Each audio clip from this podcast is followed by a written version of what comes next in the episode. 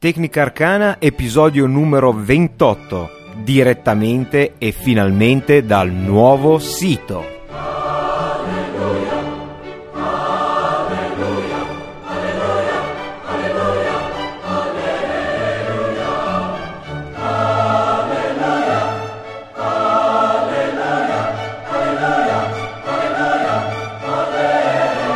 Tecnica Arcana, episodio numero 28. Ultra condensatori, gennaio 2009.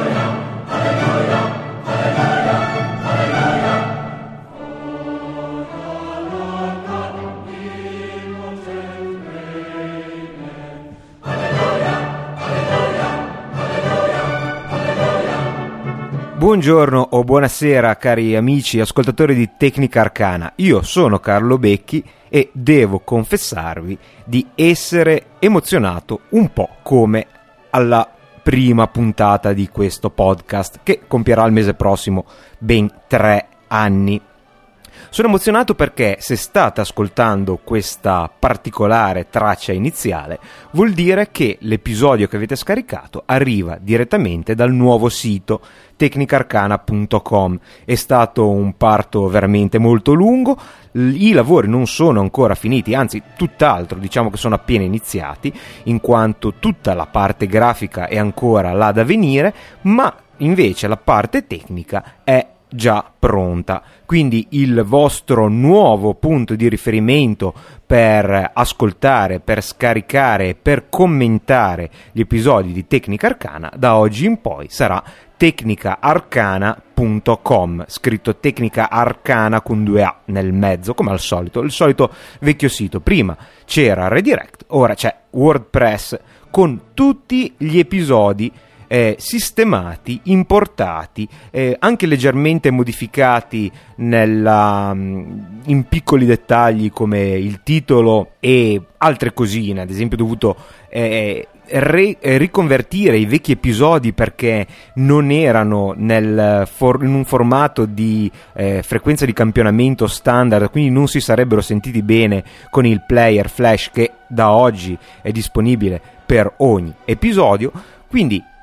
se avete commenti, segnalazioni, suggerimenti, apprezzamenti o critiche, da oggi in poi eh, andate su tecnicarcana.com e potete anche commentare i vecchi episodi, i vostri episodi preferiti, perché i commenti invece rimangono sul blog, quelli vecchi, e, e quindi è tutto deserto, aspetta solo un po' di calore da parte vostra. Eh, addirittura i vecchissimi episodi del primo anno neppure hanno commenti, in quanto eh, l'idea di mh, utilizzare il mio blog che era già esistente per permettere i commenti al podcast mi è venuto su vostra segnalazione, sul desiderio appunto di lasciare un commento agli episodi ed è però una cosa venuta già a podcast inoltrato. Detto questo e ripeto, non nascondendo una certa emozione, dandovi tutti appuntamento su tecnicarcana.com che sarà un sito in continua evoluzione. Questa sta la base, un lavoro noioso e lungo,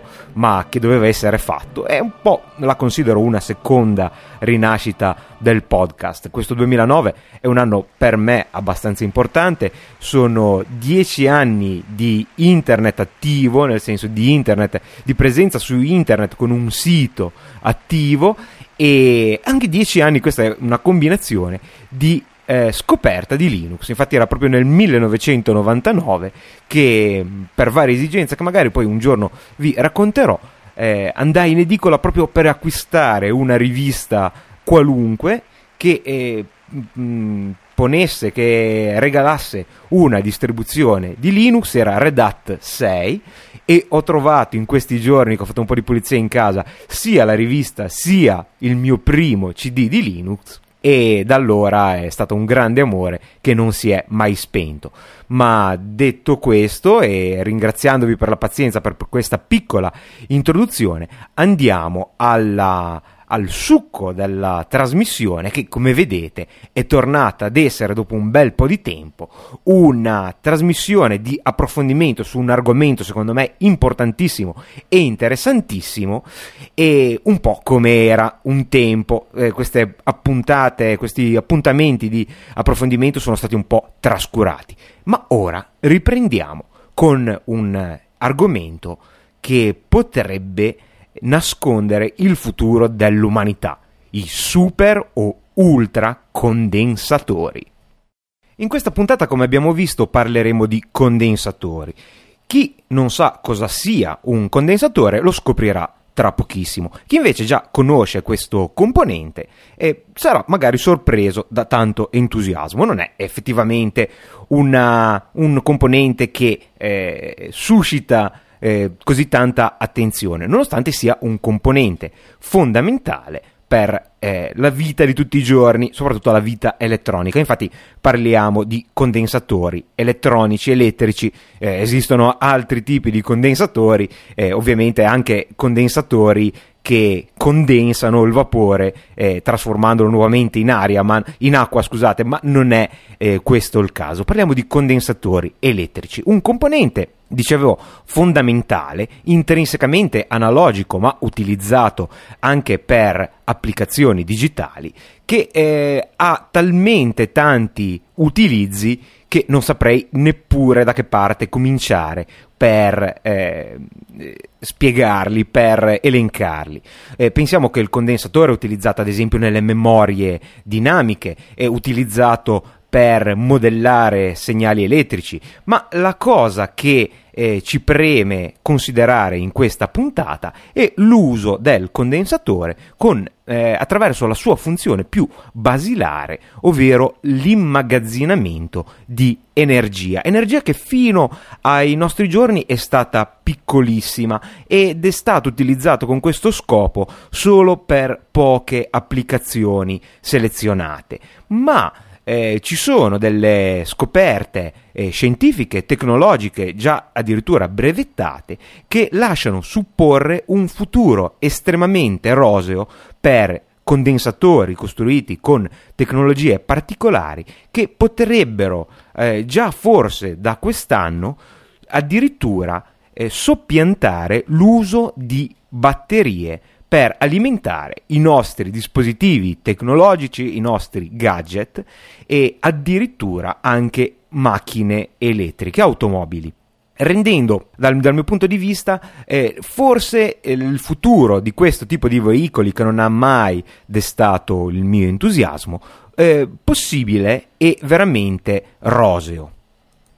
Ma facciamo un passo indietro. Fermo restando che se aprite un qualunque dispositivo elettronico potreste trovare al suo interno, anzi troverete senz'altro al suo interno eh, decine di condensatori che possono avere le forme più disparate. I più comuni sono a forma di lenticchia se sono condensatori tradizionali, oppure sembrano una piccola batteria di dimensioni variabili da pochi millimetri di lunghezza fino a diversi centimetri e se sono invece di tipo elettrolitico. Già si capisce che la tecnologia costruttiva dei condensatori è di diverso tipo. Ma che cos'è un condensatore nella sua base? Come abbiamo visto è un componente in grado di immagazzinare energia attraverso un processo elettrostatico, quindi non vi è conversione dell'energia elettrica in altre forme come avviene ad esempio nelle batterie. È un componente estremamente anziano.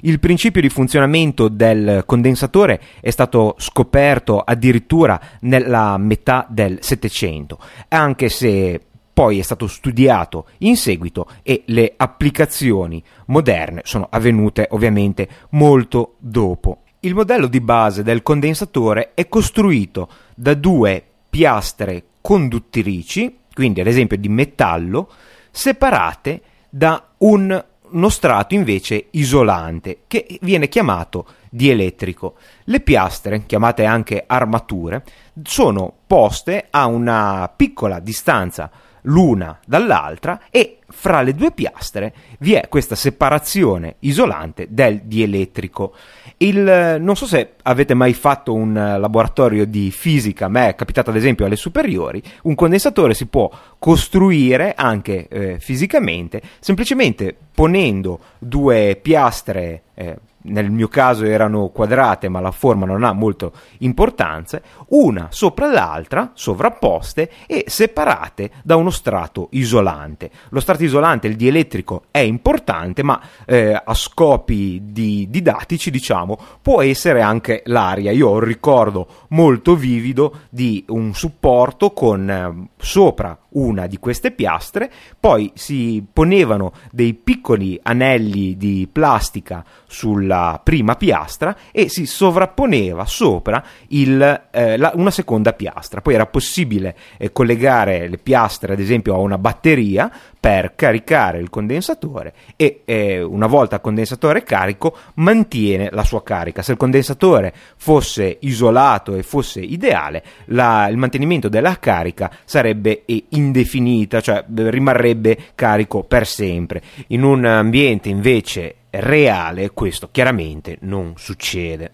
La, l'energia immagazzinata in questo dispositivo nel condensatore poi può essere utilizzata per eh, altri scopi, per fornire una tensione a un altro dispositivo, un piccolo LED o una lampadina. Anzi, eh, se vi capita di avere un uh, qualunque apparecchio elettronico che quando lo spegnete in generale potrebbero esserci anche altri fattori, ma se avete un apparecchio che quando lo spegnete la spia di alimentazione si spegne lentamente e ci, può, ci possono volere anche alcuni secondi. E in maniera progressiva, beh, eh, pot- potrebbe essere una delle cause, ma probabilmente sarà eh, la causa principale, che all'interno del circuito del, del, dispositivo elettronico che stiamo considerando vi è un condensatore che si sta scaricando, è immagazzinato carica, magari non eh, strettamente con lo scopo di immagazzinare carica, ma per altri motivi.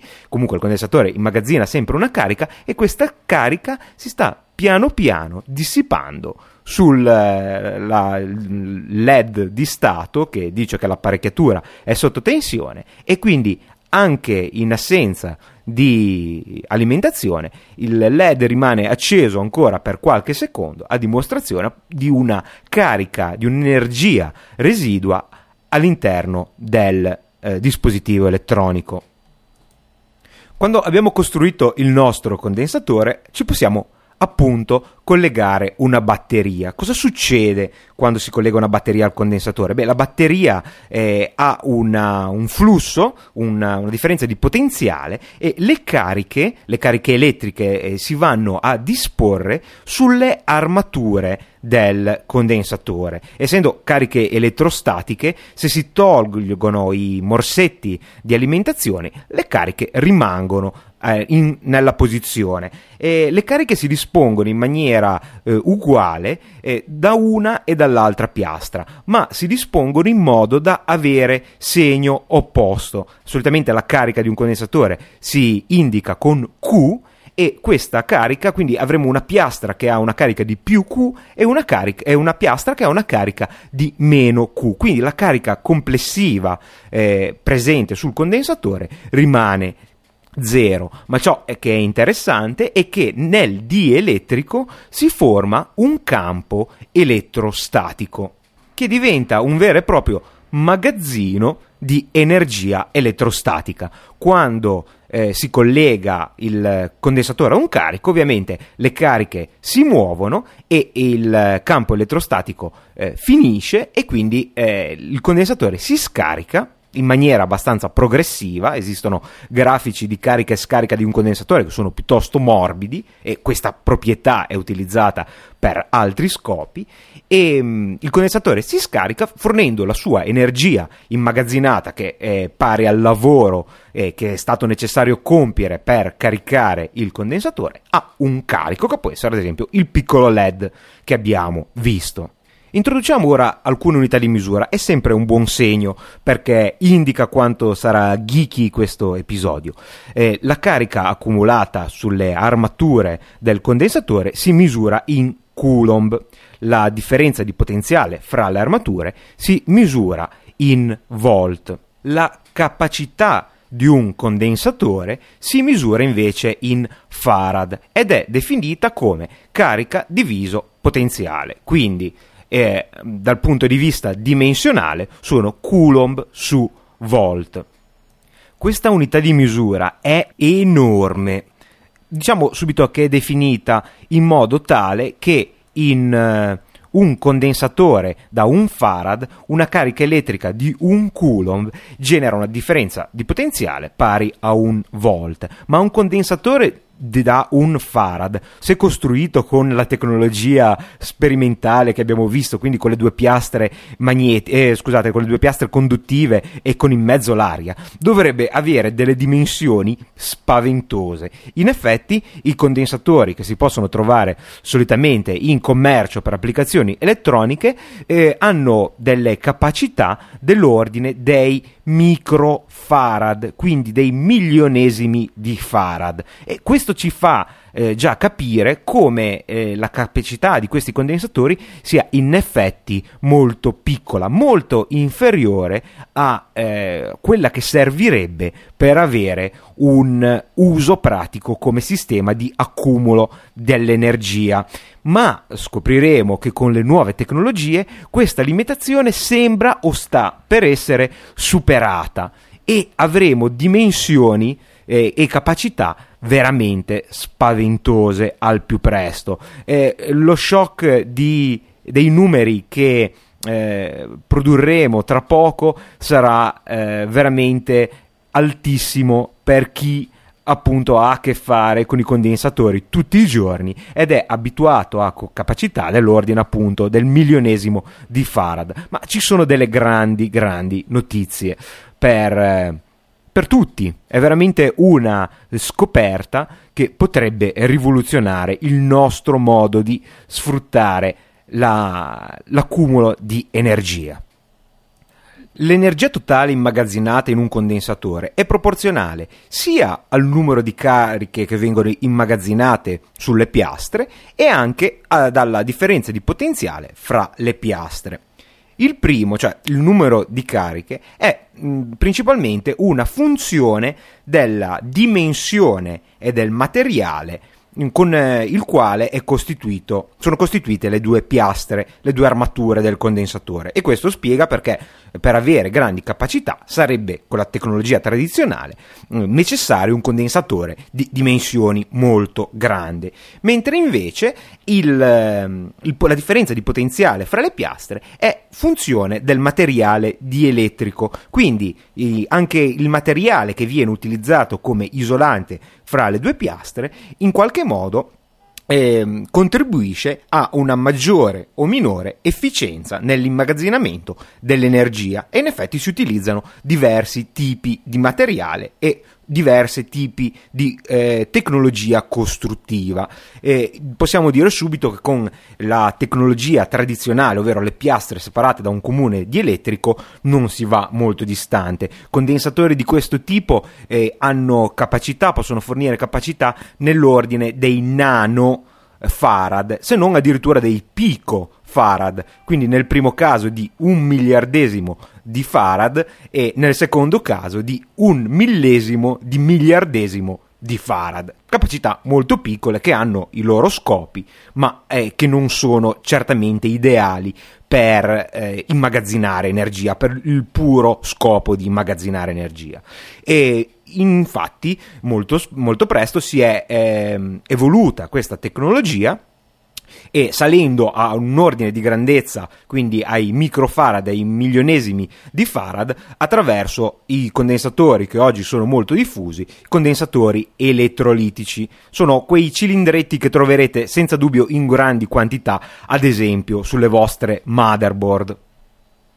I condensatori elettrolitici dal punto di vista del principio sono simili ai tradizionali condensatori, ma sostituiscono il dielettrico con un liquido che può eh, condurre ioni. Eh, questo, questa questo sistema eh, li rende piuttosto delicati. Infatti, per prima cosa, il condensatore tradizionale è assolutamente simmetrico, sono due piastre, può essere collegato eh, in, eh, in, qualunque modo, non, non, non, vi è una direzione, non vi è una polarità. Mentre invece i condensatori elettrolitici eh, hanno una polarità che deve essere assolutamente rispettata, eh, pena il, eh, la fuoriuscita dell'elettrolita o addirittura l'esplosione. E credetemi, l'esplosione di un condensatore elettrolitico è una cosa che non vorrete provare. Eh, sempre ricordi dalle scuole superiori, prima lezione di eh, laboratorio di elettronica, eh, proprio sui condensatori elettrolitici, ricordo ancora benissimo il professore che diceva attenzione a non invertire la polarità dei condensatori elettrolitici e sommerso da una serie di scoppi tipo petardi del, dei compagni che invece già avevano provato a installare il condensatore elettrolitico. Piccoli condensatori elettrolitici della dimensione di un'unghia riescono a fare esplosioni eh, simili a quelli dei petardi, quindi ci vuole veramente molta attenzione. Inoltre, bisogna dire, eh, se la resistenza all'usura dei condensatori tradizionali è abbastanza alta, la, la resistenza, la, diciamo, la robustezza dei condensatori elettrolitici è estremamente dipendente dalla qualità costruttiva. Un condensatore elettrolitico di scarsa qualità non vivrà molto e perderà liquido, probabilmente non esploderà, ma eh, molto spesso se una motherboard ha problemi di tipo elettrico, eh, questi sono dovuti ai condensatori. Addirittura si parla proprio eh, di una vera e propria piaga della eh, motherboard in quanto i condensatori perdendo liquido eh, formano delle croste che sembrano veramente una malattia sulla motherboard e smettono di funzionare. Fino a qui la situazione attuale. Dispositivi utilissimi, addirittura fondamentali in alcune applicazioni, ci sono intere categorie di circuiti come i circuiti risonanti che non potrebbero esistere senza condensatori, ma non sufficienti allo scopo di immagazzinare energia in modo utile, cioè per alimentare eh, altri dispositivi. Questo almeno fino a poco tempo fa.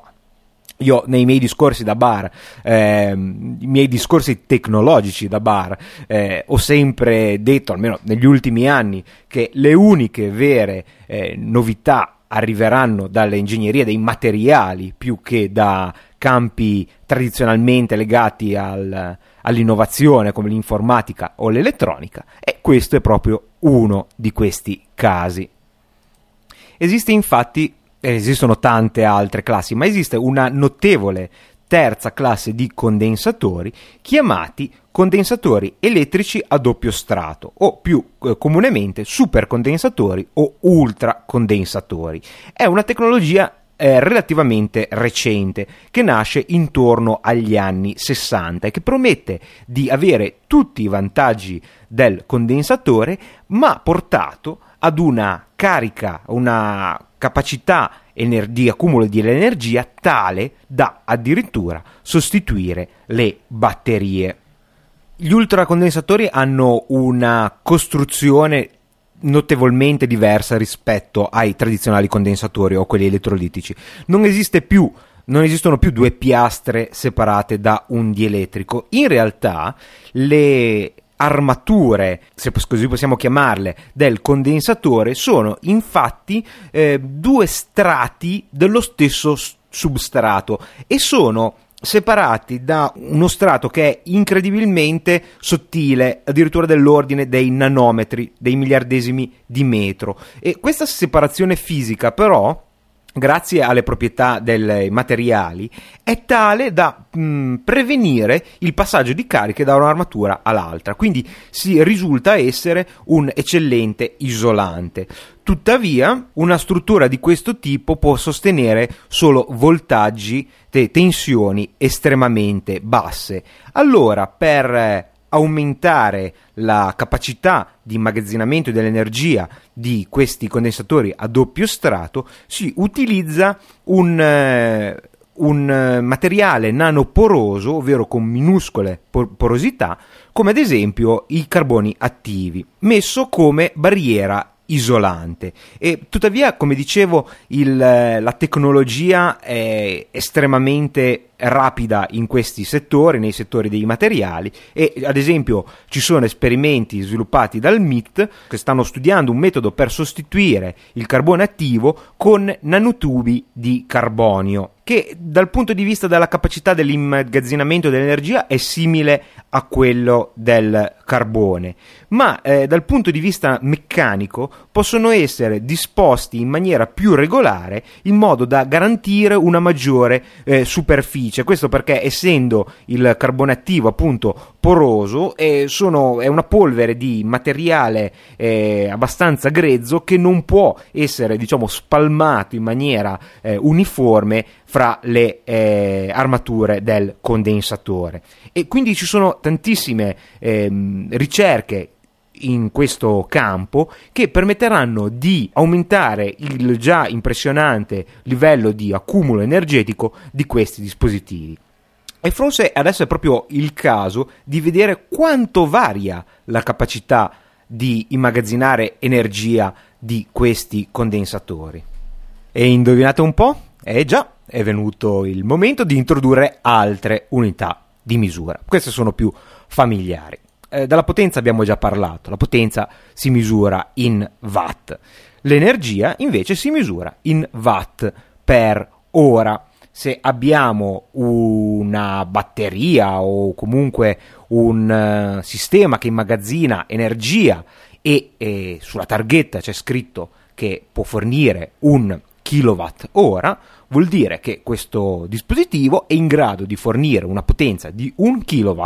per un'ora oppure ad esempio una potenza di 1 watt per 1000 ore o qualunque altra combinazione di questi numeri. E, ehm, per ehm, diciamo, eh, poter comparare questi supercondensatori con altri sistemi di immagazzinamento dell'energia, possiamo introdurre anche la densità di energia. La densità di energia è eh, data dal, dall'energia immagazzinata rispetto alla massa del dispositivo e quindi senza tanta fantasia si misura in watt per ora diviso chilogrammi. Eh, esistono già eh, celle di condensatori a doppio strato in commercio, ad esempio li produce Maxwell Technologies che è una compagnia eh, credo californiana, controllo sulla Wikipedia, eh, San Diego, eh, sì, California, e mm, che produce proprio questo tipo di dispositivi. Eh, sono commerciali, quindi sono disponibili e sono, eh, hanno una eh, densità di energia tipicamente fra lo 0,5 e i 10 watt per ora diviso chilogrammi. Eh, quelli della Maxwell in modo particolare sono intorno ai 6 watt per ora diviso chilogrammi. Esistono degli mm, condensatori, eh, supercondensatori sperimentali eh, provenienti dal MIT che hanno dimostrato di poter raggiungere una densità di 30 watt per ora diviso chilogrammi, con possibilità di scalare questi numeri fino a 60 watt per ora diviso chilogrammi. Ma vi è una mm, new entry in questo settore, II Store. II Store è una startup tecnologica eh, grazie alla quale io ho scoperto questa nuova tecnologia perché ne ha parlato brevemente eh, Steve Gibson in Security Now e oh, mh, subito mi ha fatto saltare eh, la mosca al naso e mi sono chiesto vale la pena di approfondire, fare il primo episodio eh, di approfondimento di Tecnica Arcana del 2009? Sì, decisamente vale la pena. Questa startup ha creato una nuova tecnologia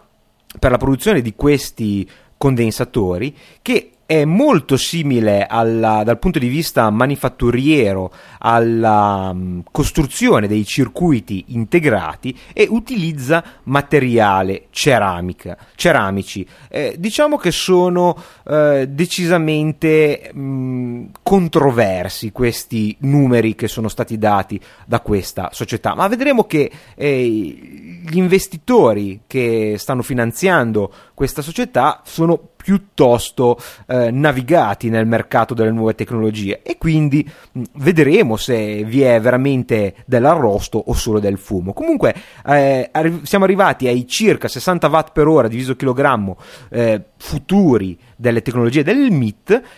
e invece e-store eh, dichiara che i loro condensatori potranno raggiungere capacità di circa 400 watt per ora diviso chilogrammi. Pensiamo che una batteria tradizionale, quindi una batteria al piombo come quella che utilizziamo sulle automobili o nei gruppi di continuità, ha una densità di circa 30-40 watt per ora diviso chilogrammi o una modernissima batteria agli ioni di litio arriva a circa 120 watt per ora diviso chilogrammi, eh, questo, eh, questo numero è piuttosto impressionante. Abbiamo dimenticato qualcosa? Sì, la capacità. Beh, eh, Maxwell Technology produce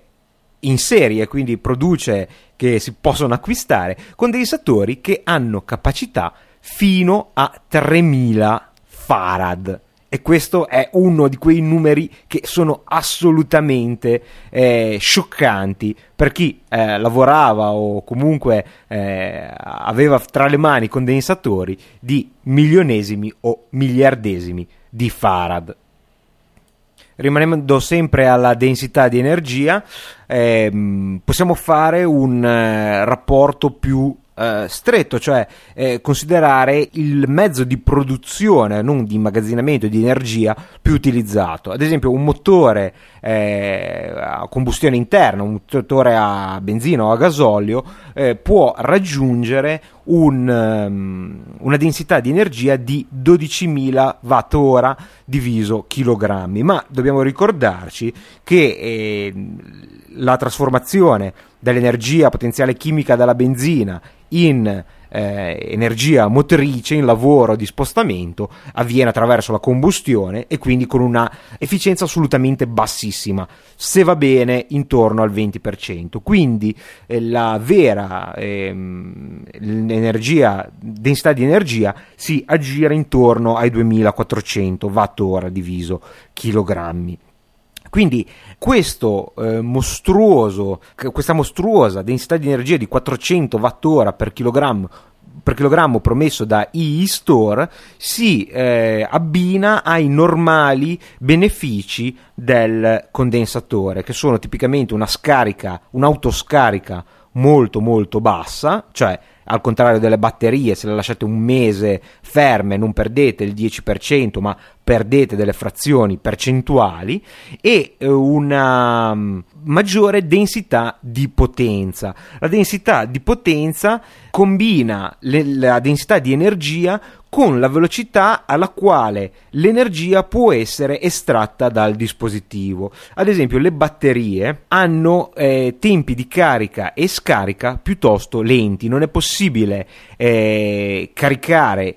più rapidamente di un certo eh, livello o, oppure anche estrarre energia in maniera istantanea dalle batterie eh, proprio per la loro costruzione interna e per il fatto che l'energia è comunque immagazzinata come energia potenziale eh, chimica che poi viene trasformata in energia elettrica. Mentre invece i condensatori possono essere eh, caricati e scaricati eh, quasi istantaneamente. Praticamente il, eh, il limite è solo la fusione del dispositivo stesso, cioè il riscaldamento che la corrente provoca negli elettrodi. Quindi possiamo immaginare che un, uh, un condensatore possa eh, essere caricato e scaricato, che è una cosa meno importante dal nostro punto di vista, ma caricato in tempi veramente rapidissimi, dato ovviamente il postulato di avere a monte abbastanza energia per poter caricare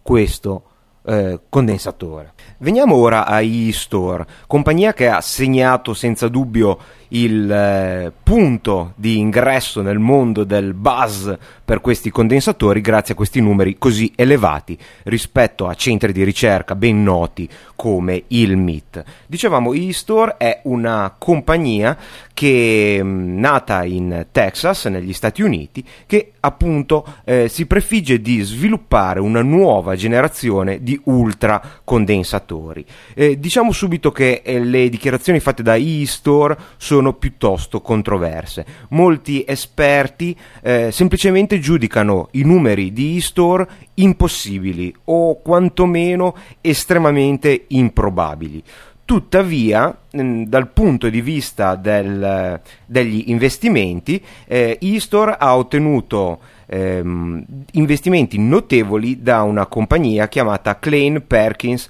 Caulfield Byers che ha investito ben 3 milioni di dollari nel, a partire dal luglio del 2005. Eh, questa compagnia non è propriamente un gruppo di deficienti, è una VC, quindi un gruppo di venture capitalist, eh, ovvero una società che eh, solitamente eh, investe in società ad altissimo rischio. Hanno solitamente un portfolio di società molto spesso spesso sono società agli inizi che hanno necessità di capitali in maniera immediata per crescere e a volte addirittura per sviluppare il prodotto, il concetto di base dietro questo tipo di società di venture capital è che nel mucchio una diventi Google e quindi ripaghi anche gli investimenti fatti su società che poi dal punto di vista commerciale non diventano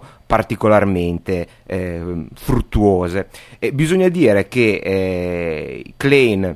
eccetera, eccetera, ha investito in tantissime compagnie, American Online, Amazon, eh, Electronic Arts, Compaq, Google e tante altre. Quindi è abbastanza strano pensare che eh, questo, questa società VC si sia impegnata con una tecnologia che non ha futuro o che non ha delle basi reali. Tuttavia, sempre per lo stesso motivo, una compagnia VC può anche rischiare nel tentativo di avere eh, l'uovo di Colombo, la soluzione ideale a tutti i problemi della Terra e, e, e, quindi non è veramente poi così garantito che un grosso investimento da, una, da parte di questo tipo di società sia garanzia di eh, una validità nel prodotto. Comunque il, eh, non è pseudoscienza questa, possiamo dirlo, al massimo è pseudomarketing. Eh, la tecnologia costruttiva degli ultracondensatori è già eh, abbastanza radicata nel mercato, eh, già abbastanza utilizzata, eh, un breakthrough che eh, porta questi livelli eh, così elevati, così alti rispetto alle tecnologie attuali, eh, forse potrebbe essere improbabile, ma di certo non stiamo parlando di tecnologia aliena. Sulla pagina di e-store della Wikipedia c'è un ottimo resoconto sulla società, sullo scetticismo degli esperti per quanto riguarda queste dichiarazioni e sulla tecnologia. Vengono eh, riportati i valori che abbiamo già affrontato, eh, provenienti dalla pagina della Wikipedia ehm, relativa però agli ultracondensatori in senso più generale, tutti link che troverete eh, nel nuovo sito di Tecnica Arcana www.tecnicarcana.com. Eh, devo fare mm, un piccolo avviso, fino adesso abbiamo parlato di densità e di energia come eh, chilogrammi, eh, scusate, come watt o kilowatt eh, per ora diviso chilogrammi, la pagina di eStore li riporta invece in megajoule diviso chilogrammi. Il joule è una unità di misura dell'energia, possiamo in, intenderla come, eh, possiamo convertirla come watt per secondo, identico dimensionalmente, ma eh, i numeri non coincidono, ma sarebbe possibile eh, fare la conversione in, in watt, kilowatt eh, per ora e ottenere chiaramente gli stessi risultati. Eh, a parte il confronto rispetto alle altre tipi di tecnologia che abbiamo già affrontato, eh, ci sono delle informazioni interessanti sulla tecnologia. Al momento, eh, stando alla, al brevetto che è stato proposto eh, negli Stati Uniti, il, questa tecnologia utilizza titanato di bario ad alta purezza, ricoperto con ossido di alluminio e vetro. Questo permette di eh, ottenere, e questi, permetterebbe di ottenere questi livelli di capacità così alta, ma eh, senza dubbio la mm, cosa più interessante riguarda il futuro sviluppo delle celle a condensatori di e-store. Eh, queste celle infatti saranno in futuro prodotte attraverso un processo eh, che utilizza materiali ceramici e fabbricate con tecnologie dei circuiti integrati. Eh, questo permette chiaramente di avere le economie di scala tipiche dei circuiti integrati, quindi un basso livello di costo, alti livelli prestazionali e qualità della produzione e oltretutto le celle e-store eh, sono mh, mm, eh, basate su eh, micro condensatori, condensatori più piccoli combinati per ottenere le celle di grandi prestazioni. Questo vuol dire che non dobbiamo pensare esclusivamente a utilizzo industriale o a utilizzo eh, nel campo della automobilistico, ad esempio per le macchine elettriche, ma eh, secondo me sarà veramente il futuro eh, utilizzare queste micro eh, celle a condensatori per poter alimentare telefoni cellulari, computer portatili e eh, tutti i gadget dei quali eh, non possiamo più fare a meno. C'è un esempio però automobilistico, proprio sulla pagina della Wikipedia, che dice che un, eh, con una, un sistema di condensatori di e-store, una auto elettrica eh, potrebbe immagazzinare energia sufficiente per eh, avere un'autonomia di 480 km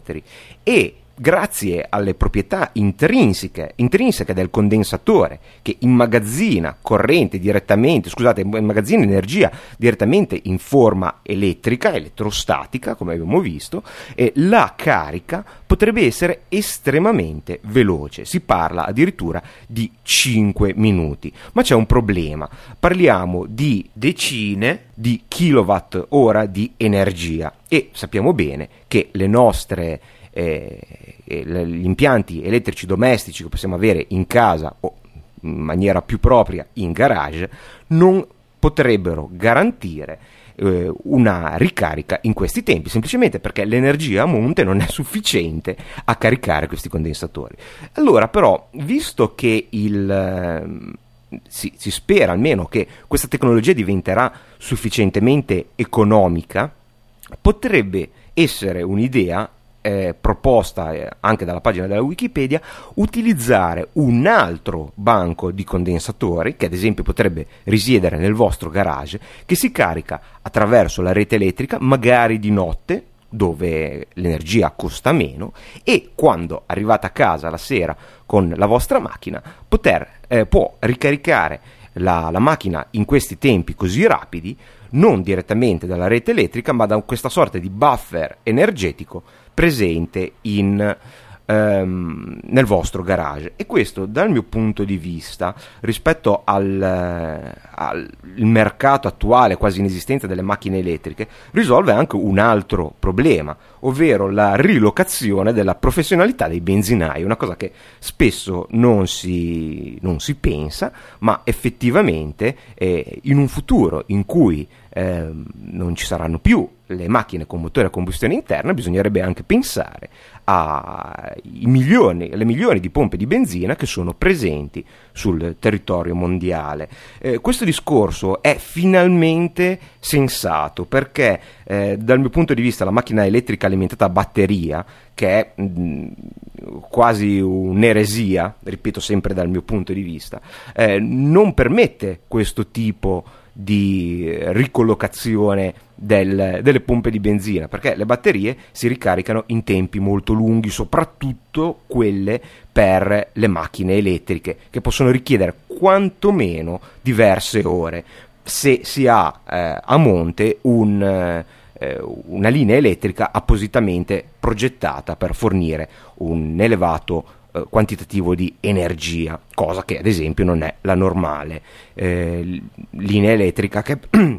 scusate, che abbiamo in casa o in garage. Sapete ad esempio che eh, la Tesla Roadster, macchina elettrica sportiva eh, che molto di moda sta andando in questo periodo fra i chi se la può permettere negli Stati Uniti, seppur eh, colpita dalla recessione, la Tesla Motor che è il produttore, e, ehm, mh, questa macchina si ricarica in decine di ore con la tensione a 110 che ci sono negli Stati Uniti, questo numero si abbassa se si installa appositamente la 220, che negli Stati Uniti non è certo lo standard, e eh, addirittura eh, alcuni eh, possessori di questa macchina possono decidere di farsi installare una, una, linea elettrica di tipo industriale per poter ricaricare la macchina in tempi rapidi. Chiaramente eh, per la macchina elettrica non si pensava a un modello eh, del tipo vado a fare benzino, vado a fare la ricarica, gli esperimenti che ci sono stati, soprattutto in California, che per un certo periodo eh, pareva eh, avesse messo al bando eh, le macchine a combustione interna, cosa che poi non è successa, gli esperimenti di questo tipo erano più orientati verso la ricarica nel parcheggio. Quindi, ad esempio, si può ancora, mi, mi risulta, trovare eh, grossi centri commerciali che hanno alcune postazioni per ricaricare le macchine elettriche. Eh, questo modello eh, funz- funzionerebbe in quanto eh, la, solitamente se si va a fare la spesa si, si sta almeno un paio d'ore eh, e quindi i tempi sono lunghi e sono sensati. Con ricariche di questo tipo non solo è possibile, cioè con ricariche così rapide, non solo è possibile pensare che ad esempio un normale un distributore di benzina potrebbe riempire le cisterne eh, un tempo utilizzate per eh, eh, immagazzinare gasolio e benzina, con eh, celle a condensatori in grado di caricare eh, le macchine appunto in pochi minuti, ma questi numeri potrebbero anche addirittura essere più rapidi, mh, mm, permettendo in più il valore aggiunto della ricarica rapidissima, che non è una cosa così automatica eh, con le linee elettriche eh, casalinghe. E questa è una cosa veramente interessante perché si comincia, potrebbe, si potrebbe cominciare a pianificare veramente la migrazione seria con investimenti relativamente bassi, perché ora pensate un attimo alla vostra, alla vostra città e gli spostamenti che fate in città. Pensate cosa vorrebbe dire eh, avere necessità di parcheggi con il caricabatterie è una cosa, è un investimento mostruoso. Pensate a ogni parcheggio della, della vostra città e, e, e, immaginatelo con una colonnina per la ricarica delle batterie. È qualcosa di improponibile. E voi potreste dire: sì, ma se io mi compro la macchina elettrica, poi in città ci posso andare perché eh, la città è, è vicina, quindi è sufficiente l'autonomia, seppur modesta, delle macchine elettriche. Certo, ma per poter vivere la macchina elettrica così come viviamo un'automobile a benzina, dobbiamo pensare che magari eh, noi andremo nella città di qualcun altro e se arriviamo pelo pelo con l'autonomia vorremmo trovare un uh, metodo, un sistema per poter ricaricare le batterie. Tutto sommato, mentre una sosta in autostrada di 5 ore per ricaricare la macchina mm, non è molto probabile, una sosta di 5 minuti ci si prende un caffè, eh, invece in un, eh, in un autogrill con eh, banchi di condensatori nel sottosuolo che ricaricano la nostra vettura elettrica in poco tempo, è decisamente un altro modo di pensare. Comunque, seppur questo scenario sembra piuttosto fantascientifico, eh, vi è uno dei co-inventori di questa tecnologia, almeno così indicato come eh, sul brevetto, che si chiama Richard Weir, che è anche il CEO di Zen Motors, che è una compagnia, eh, se non vado errato, canadese, che produce piccole eh, vetture elettriche e ha annunciato che la tecnologia di e-store è pronta, pronta per eh, l'uso nel mercato automobilistico e già quindi si sta progettando un'automobile che utilizzerà questa tecnologia. Dal mio punto di vista però eh, almeno nel breve periodo, questo sistema sarà veramente rivoluzionario per i piccoli dispositivi come telefoni cellulari e computer. Questo perché eh, i vantaggi saranno immediati senza avere necessità di pensare, ad esempio, come trovare tutta l'energia necessaria a ricaricare una macchina elettrica. In effetti i, i numeri in gioco in un portatile o in un telefono cellulare sono estremamente più bassi e sì, in questo caso è possibile pensare di ricaricare un telefono cellulare in 5 minuti con tutti i vantaggi che abbiamo visto, quindi bassissimi tempi di eh, scarica, un numero di cicli di carica e scarica infinitamente superiori a quello ridicolo del, de, de, delle attuali batterie agli ioni di litio che sono di poche centinaia e questo potrebbe essere dal mio punto di vista il primo la prima killer application, se vogliamo, di questa tecnologia. Eh, io ho sempre pensato che ci sono alcuni campi in cui la tecnologia umana è semplicemente scandalosa. Eh, uno, almeno fino a poco tempo fa, è, è stato quello dell'illuminazione, ma in questo campo ci sono promettenti tecnologie, eh, già le lampadine a basso consumo, eh, a fluorescenza, hanno eh, riportato eh, lo scandalo, ridimensionato lo scandalo, ma eh, l'altro è senza dubbio l'accumulazione dell'energia, soprattutto quella eh, elettrica.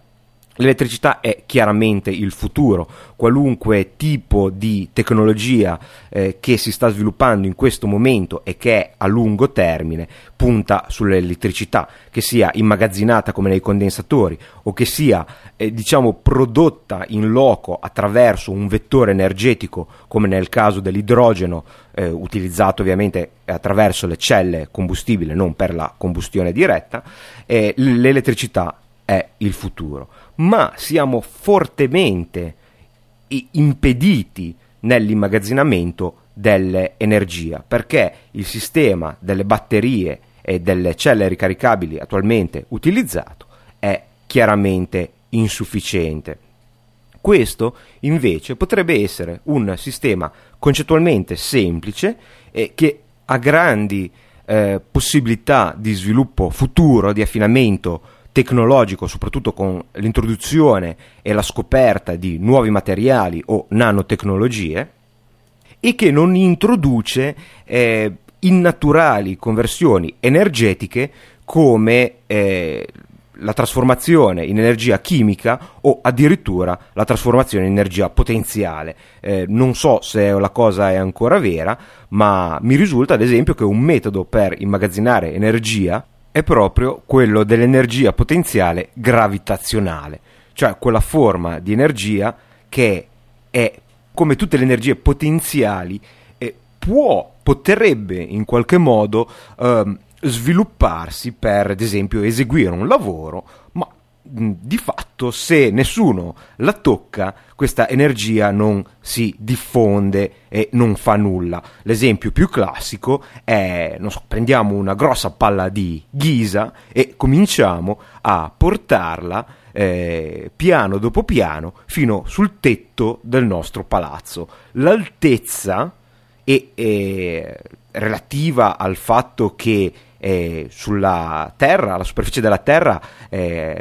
attira i corpi su se stesso, se no sarebbe, saremmo liberi di volare nello, nello spazio e crea un'accelerazione di gravità verso il basso. Questa accelerazione, questa forza che ci trattiene ben saldi al terreno, porta ad una energia potenziale gravitazionale, cioè eh, se noi abbiamo la palla di ghisa che l'abbiamo messa sul tetto della nostra casa, quella non si muove se non la spostiamo, però potenzialmente potrebbe restituire l'energia accumulata, perché è un accumulatore anche quella e non è nient'altro questa energia che il lavoro che noi abbiamo fatto per portare la palla dal pian terreno, diciamo dalla superficie del suolo fino alla cima del palazzo, lavoro che può essere stato anche fatto in mesi perché se noi ne facciamo uno scalino al giorno ci può volere veramente molto tempo. E però l'energia si accumula sotto forma di energia potenziale gravitazionale. Se noi questa palla la eh, spingiamo fuori dai limiti del tetto della nostra casa, supponendo di aver bisogno di distruggere una macchina di un vicino antipatico che c'è di sotto, questa energia che prima era solo potenziale diventa energia effettiva e si eh, eh, verifica eh, disintegrando la macchina perché la palla accelera grazie alla sua massa e appunto alla forza di gravità e libera la sua energia, in questo caso in un atto distruttivo. Noi, eh, come sappiamo, non abbiamo centrali nucleari. Vi sarà giunta voce che siamo una democrazia e come tale abbiamo deciso, non io che allora non votavo ancora, di eh, abolire il nucleare eh, in seguito all'evento di Chernobyl. Eh, purtroppo io ho sempre avuto il sospetto che la democrazia non funzioni tanto bene già a partire dal primo Civilization. Preferivo il despotismo, i miei bambini erano molto più felici, ma eh, ormai eh, siamo in questa situazione e dobbiamo apparentemente restarci. E quindi siamo in, una, in uno Stato, una nazione che è circondato da paesi che utilizzano l'energia nucleare, ma noi no, nella speranza, anzi nella certezza che i fumi radioattivi non siano compresi negli accordi di Schengen e quindi si fermeranno senza dubbio nei cieli del loro paese di provenienza. E non lo dico solo perché, essendo in Liguria, sono uno sputo dalla Francia, No, un momento, sì, sì, lo dico proprio perché essendo in Liguria sono uno sputo dalla Francia, quindi se succede qualcosa, tutte le radiazioni me le prendo lo stesso e spero comunque che eh, portino mutazioni tipo Fallout, eh, spero di diventare un super soldato o qualcosa del genere, e in più devo pagare eh, l'energia spesso proprio alla Francia o comunque ad altri paesi quando il nostro fabbisogno non è coperto. In questi casi, o comunque in tutti i casi in cui c'è necessità di immagazzinare energia, siamo così, potremmo dire, preistorici dal punto di vista proprio dell'immagazzinamento dell'energia elettrica, un problema molto più grave di quello che sembra, e che utilizziamo praticamente al contrario le centrali idroelettriche. Ad esempio, si può acquistare eh, di notte nei, comunque nei mh, periodi di basso traffico elettrico, quindi di costi ridotti, l'energia elettrica, cioè sia che sia acquistata o sia che la stiamo producendo ma vogliamo immagazzinarla, e pompando l'acqua nei bacini idroelettrici. Questo mh, praticamente trasforma l'energia elettrica in moto dell'acqua verso l'alto, quindi esattamente come la nostra palla di ghisa, l'acqua accumula energia potenziale gravitazionale e quando ci serve si fa tornare giù l'acqua e fa, eh, si fa passare attraverso le turbine e si genera energia ad esempio nei periodi in cui ce n'è più bisogno o nei periodi critici. A volte eh, ci sono ovviamente eh, dei problemi di rendimento, ma potrebbe essere anche conveniente acquistare l'energia di notte, pomparla e utilizzarla nei periodi di, eh, invece di eh, consumi maggiori e quindi di costi maggiori. Questo per dire quanto nostro, eh, i nostri metodi, la nostra tecnologia per accumulare energia siano insufficienti, arrivando a situazioni dal mio punto di vista paradossali. Pensate, eh, prendiamo due telefoni che sono un po' il simbolo della tecnologia moderna, ma contemporaneamente il simbolo della scarsa autonomia. Due telefoni che hanno avuto grandissimi problemi, in parte risolti, in parte no, di autonomia, e sono l'iPhone e il G1, il telefono di T-Mobile che monta un sistema Android, ma c'è anche l'N95 che non mi sembra che brilli proprio per una lunga autonomia. E oltretutto sono tutti telefoni comuni, diffusi. E sono telefoni che sono carichi di funzioni, wifi, GPS, bluetooth, fanno tantissime cose che potrebbero essere veramente utili, ma quanti di voi magari partono per un viaggio in treno di 5-6 ore, si guardano un film sul proprio telefono e non hanno, soprattutto se non hanno un punto d'appoggio come un albergo o una casa, il dubbio, ma converrà utilizzare il telefono se poi rimango senza batteria perché ho guardato 5 ore di film o 4 ore di film e come faccio a telefonare, che è la funzione principale? O lo stesso, quanti di voi si preoccupano di eh, spegnere il Bluetooth, spegnere eh, il WiFi, spegnere il GPS, quando questo non è effettivamente necessario per poter portare nuovamente questi dispositivi a un'autonomia civile, decente, di almeno un'intera giornata. Questa è una cosa eh, profondamente assurda dal punto di vista così, dell'osservatore esterno. In realtà ehm, è, è, un sintomo di una carenza che c'è stata fino ad, ad oggi, si spera che questo finisca, eh, del nostro approccio, della nostra tecnologia, delle nostre conoscenze nell'ambito dell'immagazzinamento dell'energia elettrica. È per questo che trovo così entusiasmante l'idea che vi sia una tecnologia eh, da una parte nuovissima dal punto di vista dei materiali, dall'altra parte assolutamente arcaica dal punto di vista concettuale, risalente a più di 200 anni fa, e che eh, indipendentemente o meno da quanto sono reali le dichiarazioni di EE Eh, vi sono centri di eccellenza che stanno lavorando per proporre questa tecnologia che dal punto di vista puramente concettuale eh, ma anche tecnologico è senza dubbio una tecnologia reale che esiste. Poi magari qualcuno ha fatto un po' lo spavaldo, eh, magari anche proprio per eh, ottenere capitali, ma vedremo se eh,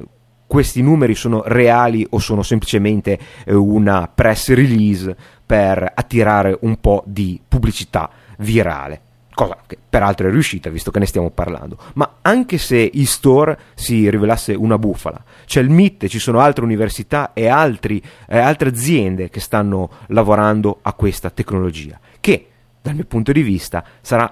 una delle più rivoluzionarie di questo secolo. Bene, è finita anche la prima trasmissione, il primo episodio di Tecnica Arcana del 2009, il primo episodio sul nuovo sito e l'emozione è tornata a essere controllata. Bene, eh, sono davvero felice, spero che eh, le funzionalità un po' più moderne, diciamo, eh, tornata al passo con i tempi eh, di, del nuovo sito di Tecnica Arcana vi piacciono e sia di facile navigazione. Se volete commentare, abbonarvi o avete difficoltà potete rivolgervi al sito tecnicaarcana.com che da oggi sarà l'unico riferimento su internet per tecnica arcana. L'email chiaramente rimane la stessa, tecnicarcana-gmail.com, scrivetemi,